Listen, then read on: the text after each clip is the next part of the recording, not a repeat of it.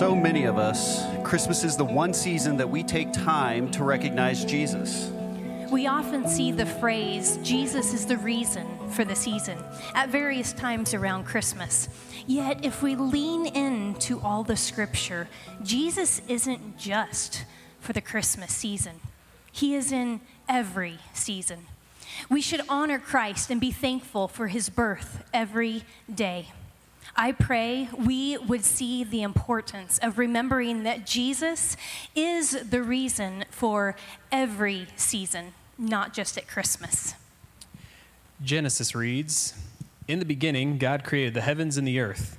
And God saw everything that he had made, and behold, it was very good. Then the Lord God said, Behold, man has become like one of us in knowing good and evil. Therefore, the Lord God sent him out from the Garden of Eden to work the ground from which he was taken. He drove them out, and at the east of the Garden of Eden, he placed the cherubim and flaming sword that turned every way to guard the way to the tree of life. Yet while all have sinned and fallen short of God's glory, God's presence has never been the issue. In every season, including the fall in Genesis, God has been with his people, cultivating his ultimate redemptive plan that meets us in our greatest need. So, at the first Noel, the angels declared, To us a Savior is born, and signaled that the rescuer and redeemer was here. Many did not understand, though, despite what the law and prophets had, for, had foretold. For man, the Christmas message doesn't make sense because for so long, mankind has tried to create God in our own image. We just kept getting in the way of ourselves. But the law and prophets' word continued to ring out. Therefore, the Lord himself will give you a sign, Isaiah says. Behold, the virgin shall conceive and bear a son, and shall call his name Emmanuel. The prophet also rang out For to us a child is born, to us a son is given, and the government shall be upon his shoulders, and we, he shall be called Wonderful Counselor, Mighty God, Everlasting Father, Prince of Peace. So Matthew 1 18 through 23 reads Now the birth of Jesus the Messiah took place in this way. When his mother Mary had been engaged to Joseph, but before they lived together, she was found to be pregnant from the Holy Spirit. Her husband Joseph, being a righteous man and unwilling to expose her to public disgrace, planned to divor- divorce her quietly. But just when he had resolved to do this, an angel of the Lord appeared to him in a dream and said, Joseph, son of David, do not be afraid to take Mary as your wife for the child conceived in her is from the Holy Spirit. She will bear a son, and you are to name him Jesus, for he will save his people from their sins.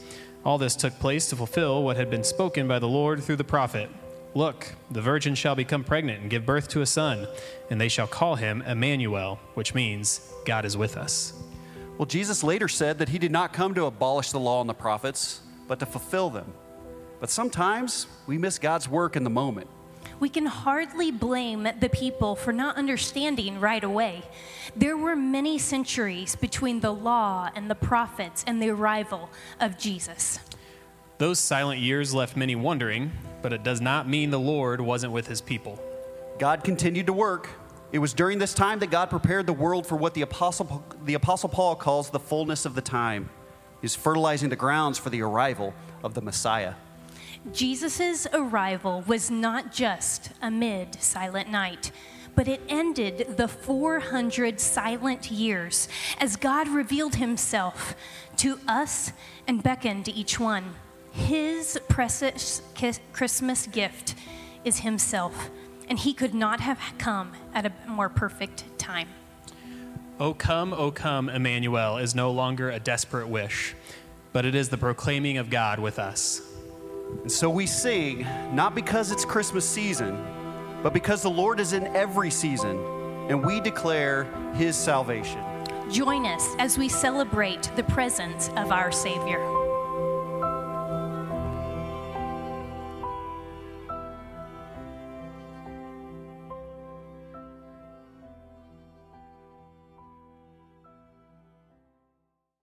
So in high school track, I ran what was considered middle distance. And so that means the 400 or the 800, which for those of you who still don't know what that means, that means one time around the track or two times around the track. So I did that um, in high school for two years. I ran cross country, which is 3.1 miles for a race. Um, after uh, college, there's a couple half marathons that I participated in, uh, 13.1 miles. And then there's one marathon that I decided to try and run and was able to accomplish it. It's 26.2 miles. And the reason that I tell you all of that is that in every one of those situations, and there's something about seeing the finish line. Okay, like when you are pushing your body to the extreme, whatever race it is, and you see the finish line, like you just get a little bit more energy to be able to finish that race. And it's crazy because if you're running the 800, which is two laps, you cross over the finish line after one lap, but it's not the finish line. And so even at that point, you're like, this doesn't mean anything until I come back around and then you get to see it. And man, that's what I need to be able to finish this race. Or in cross country, when you kind of come around whatever last corner it is and you see the flags that then lead you into the chute as you finish. Or even the marathon that I ran. I remember it was about 25 and a half miles into it, and I really didn't have much left, but I was trying to beat a specific time, and I was running over the top of a hill, and they had people along the course to encourage you, and someone said, You're almost there. Like right up ahead of you is the road that you turn on, and then you'll be able to see the finish line. Like, all right, there we go. So I look up ahead, I'm like, That's got to be the road. So I use everything I've got. I don't sprint, but I'm like, Okay, I'm to keep going. So I'm running hard, and I come up to the road and it's not a road. It's actually a business and their parking lot. And I'm like, oh. And so I look up ahead and I'm like, well, maybe that's the one. So I start focusing on that. I got to make it to there. Then I'm turning and getting to see the finish line. Yep, it was another business. And that happened a third time. And the only time that I did this in the entire race is when I passed that third entrance to a business parking lot, I stopped and I walked. Like I hadn't done it anywhere else, but I felt so defeated because I'm like, I know I'm almost to the end, but I don't feel like I have anything left. And I thought the road was right there. But again, I told you I was trying to get a specific time, so I worked up enough energy. Come on, let's just finish this. So I got going again. And yes, the road was not that much farther. I was able to turn and see all the balloons at the end. You could hear the music there. I saw the finish line, gave it everything I had, finished with a minute and three seconds left to spare for my time. So that was fantastic. I had no energy left whatsoever and just like fell down in the ditch afterwards. But like finish lines, seeing the finish line allows you to be able to just find that little bit of extra energy to finish the race. There's a place in Joplin that sells ice cream. It's called Shakes. And I had not heard of it when I was in college, which is probably good because I probably would have spent more money there that I didn't need to. But there was a date that my wife and I went to Shakes and we decided to try this hot fudge shake. Man, it's glorious. Like, I'm sure they have them in heaven. But as you have it, like, the ice cream is not too hard and it's not too, um, you know, thin, and so it's just right. There are clumps of hot fudge that then hit your mouth, and it feels like you are eating a hot fudge sundae.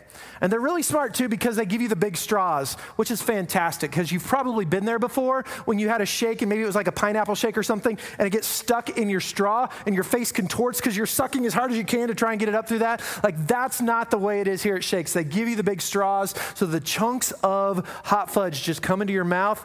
Man, it's glorious. And so I've told students when we go there and we, we have to stop here, you should try this. No one's ever said it was bad, but even me knowing what it's going to be like, the first sip of every new cup, like it is fantastic.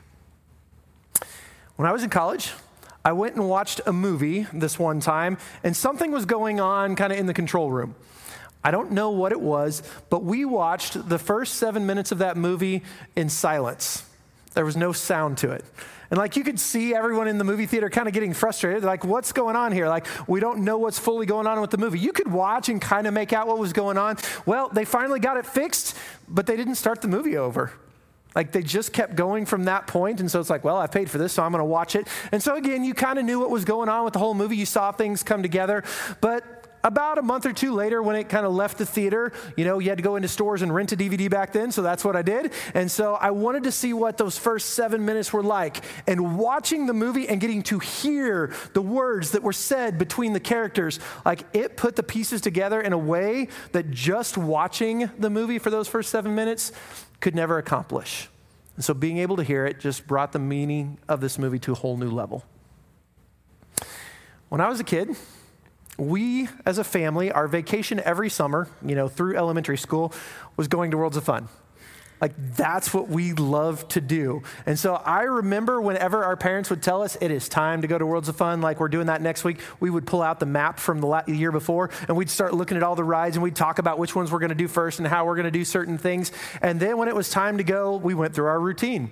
Our grandparents would come over, we would go over to our grandparents' house, we would all get up in the vehicle together, we would drive up to Kansas City, we would stop at a McDonald's that was not too far from Worlds of Fun to eat a late breakfast. So that way, once you got into the park, you didn't have to eat lunch until like two or three, so you only had to pay for one meal in the park. And then we would stay until nine or 10 o'clock, and then we would go and eat at Wendy's afterwards. And then all of us kids would just crash in the car. Like we were wiped out from the day, and we would come home. But it was a blast. But I'll tell you, the moment where everything just came together that I am now at Worlds of Fun had nothing to do with getting picked up in the car in the morning or even stopping at McDonald's for breakfast or even when you got to the point where you could see the tallest roller coaster over the trees, or even as you're getting close to the entry gate and there's the big balloon there talking about Worlds of Fun, the moment that I knew that I was there was when I was sitting on one of the trams. They used to have these trams come to different parts of the parking lot, and then they would take you up to the front gate. And the reason that that made such an impact on me was there was some sort of smell that these trams had. Now, I know that sounds really weird, okay? But there was actually some sort of sweet aroma to these trams. They're like, I have ridden all sorts of other trams at amusement parks. It's like, there is no sweet aroma there. But I remember sitting on these trams, and as soon as that smell hit my nose, I'm like, I'm at Worlds of Fun. It is now time to start this thing. In our staff meetings, uh, we'll often have one of our ministers do a devotion for everyone else, kind of just starting the meeting. And in one of those devotions, Sarah had us playing a game. And so we had a box, and it, one of the ends was cut open so everyone could, else could see, but there was some sort of um, object placed in the box. And so everyone else had to put their hands on the sides when it was your turn, and you had to feel and try and figure out whatever that object was. And so, yes, everyone else could see, but you had to wait till you were told go. And some of us figured figured it out quickly based on feel, feeling it. Some people, it took quite a bit longer, but we were able to figure out what it was. And so the moment that we were allowed to do that, being able to touch this object completely changed things because we had no idea before we were allowed to do that. And I tell you those five stories because in each one of those, something became more real when one of my senses got involved. And so now all of a sudden I'm able to see it or hear it or taste it or smell it or touch it. And it didn't actually become more real. It, was just as real as before, but like it became more real. There was a connectivity that wasn't there before. And over the last few weeks, we've been talking about this idea of in every season, that God has been present. I mean, you heard it up here just a while ago that from the creation in the fall, God was present. During the law, God was present. In the speaking through the prophets, God was present. Even the silent years, God was present. But it was all leading up to the birth. The birth of Jesus that we come to celebrate tonight. And I wonder, with that birth, have you ever allowed yourself just to connect in a whole new way? Have you ever put yourself there and allowed your senses to connect? The idea of seeing the child, or maybe even reaching out to touch him, or the smells of the stable, or listening to things. Have you ever placed yourself there to allow it to become maybe more real? Because, see, that's what happened when Jesus was born, that God became more real to us. And again, that doesn't mean he actually is more real. He has always been. But now all of a sudden, my senses, I can see him, I can hear him. There he is. God is now with us. He is with us. In the song that was just sung a moment ago about, O come, O come, Emmanuel. Emmanuel, God with us. There's references to Jesus being the light.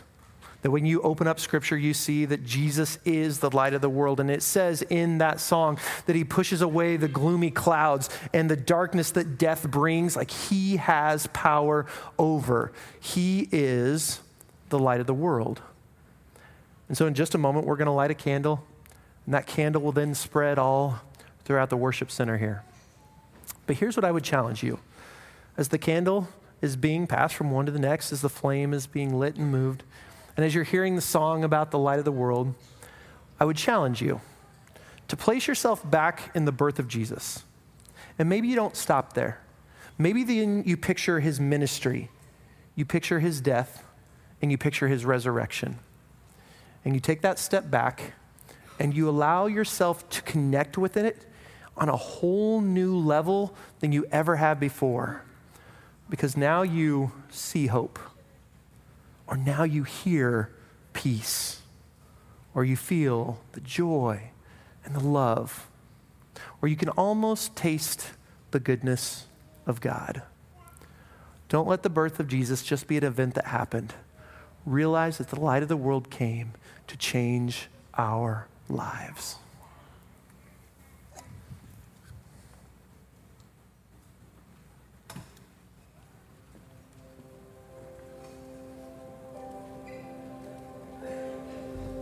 Light of the world, treasure of heaven, brilliant like the stars in the wintry sky.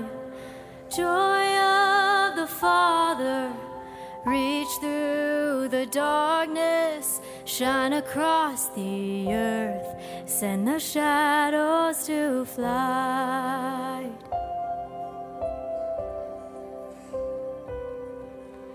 Light of the world, from the beginning, the tragedies of time were no match for your love.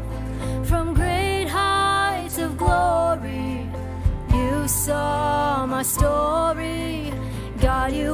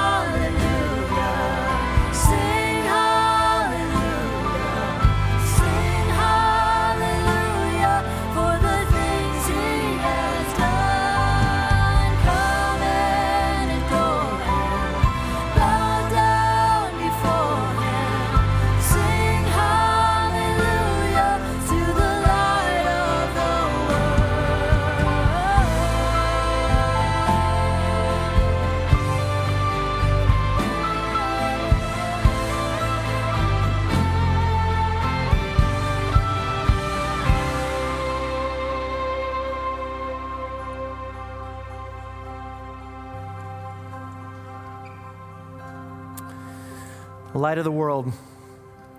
Maybe you just kind of look at your candle here for a moment and you think back to that silent night, that simple night when Jesus was born and, and when he came into this earth. Like it wasn't just the huge show that God could have done. Yeah, there were some people that heard about it, but I imagine the light of the world looked something like this candle. But we also read that when he came into this world, the, dark, the world was a very dark place. And I want you to hold your candles down low for just a moment. Kind of just look up and again experience what that darkness would have looked like of just missing out on the light. But now raise it up high. And I want you to take a moment to look at this, to feel this, to be amazed at who Jesus is and what he came to do. That this light of the world came for you. He came to bring you life and hope and peace and joy and love. Came for you. Go ahead and hold your candles down now. And again, I think sometimes we just kind of get into the routine. This is what we do every year. But just to be able to stop and remember this light and what it means and, and the life that He has come. And what's awesome, we talked about Jesus coming, Emmanuel, God with us. Right before He goes back up in, into heaven, He says these words that I will be with you always. So even though physically you will not see my body, I will continue to be with you. There will be a connection. And then, not long after he's gone, you see that God gives us the gift of his Holy Spirit to live inside of us, to be with us. And we are not alone. And so, this light that we get to experience, you and I, we are called to share it with other people. And that song, O Come, O Come, Emmanuel, you heard Nick just talk about the idea that it's no longer something that we're just looking forward to, that Jesus will come or the Messiah will come. It is He has come. But if you research that song, there's also a double meaning. There's also the idea of His second coming, that He will come again. And so we get to live with the blessings that He has come and that He is with us, and we will be reunited with Him one day. And I'm just telling you, I have no idea what our senses will be like at that moment, getting to see Him and be in the presence of Jesus.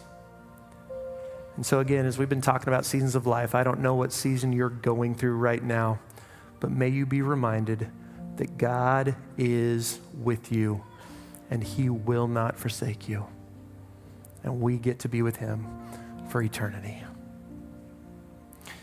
I do want to tell you that as we come back next week, we'll go to our regular services at 5 o'clock on Saturday and 9 o'clock and 10.30 on Sunday. And I'll tell you, we're starting a new series, and it's entitled With. And we're going to look at the life of Jesus and what it means to be with him. I guess he is in front of us as he is right by our side. What does it mean to be with Jesus? And so I'd encourage you to come back and just be part of that. And here in just a moment, we're going to close out our service just singing one more song uh, to this light of the world. And staff members will come to the front at some point and they'll release you, and we'll go front row to the back. And there are places to place your candle out there. There's also offering buckets since it is our weekend services. If you want to be able to give to the church in that way, then we want to allow you to be able to do that. But don't take for granted what God has given to us and just take the moments to reconnect with Him. And so, Merry Christmas, and let's stand as we sing Silent Night.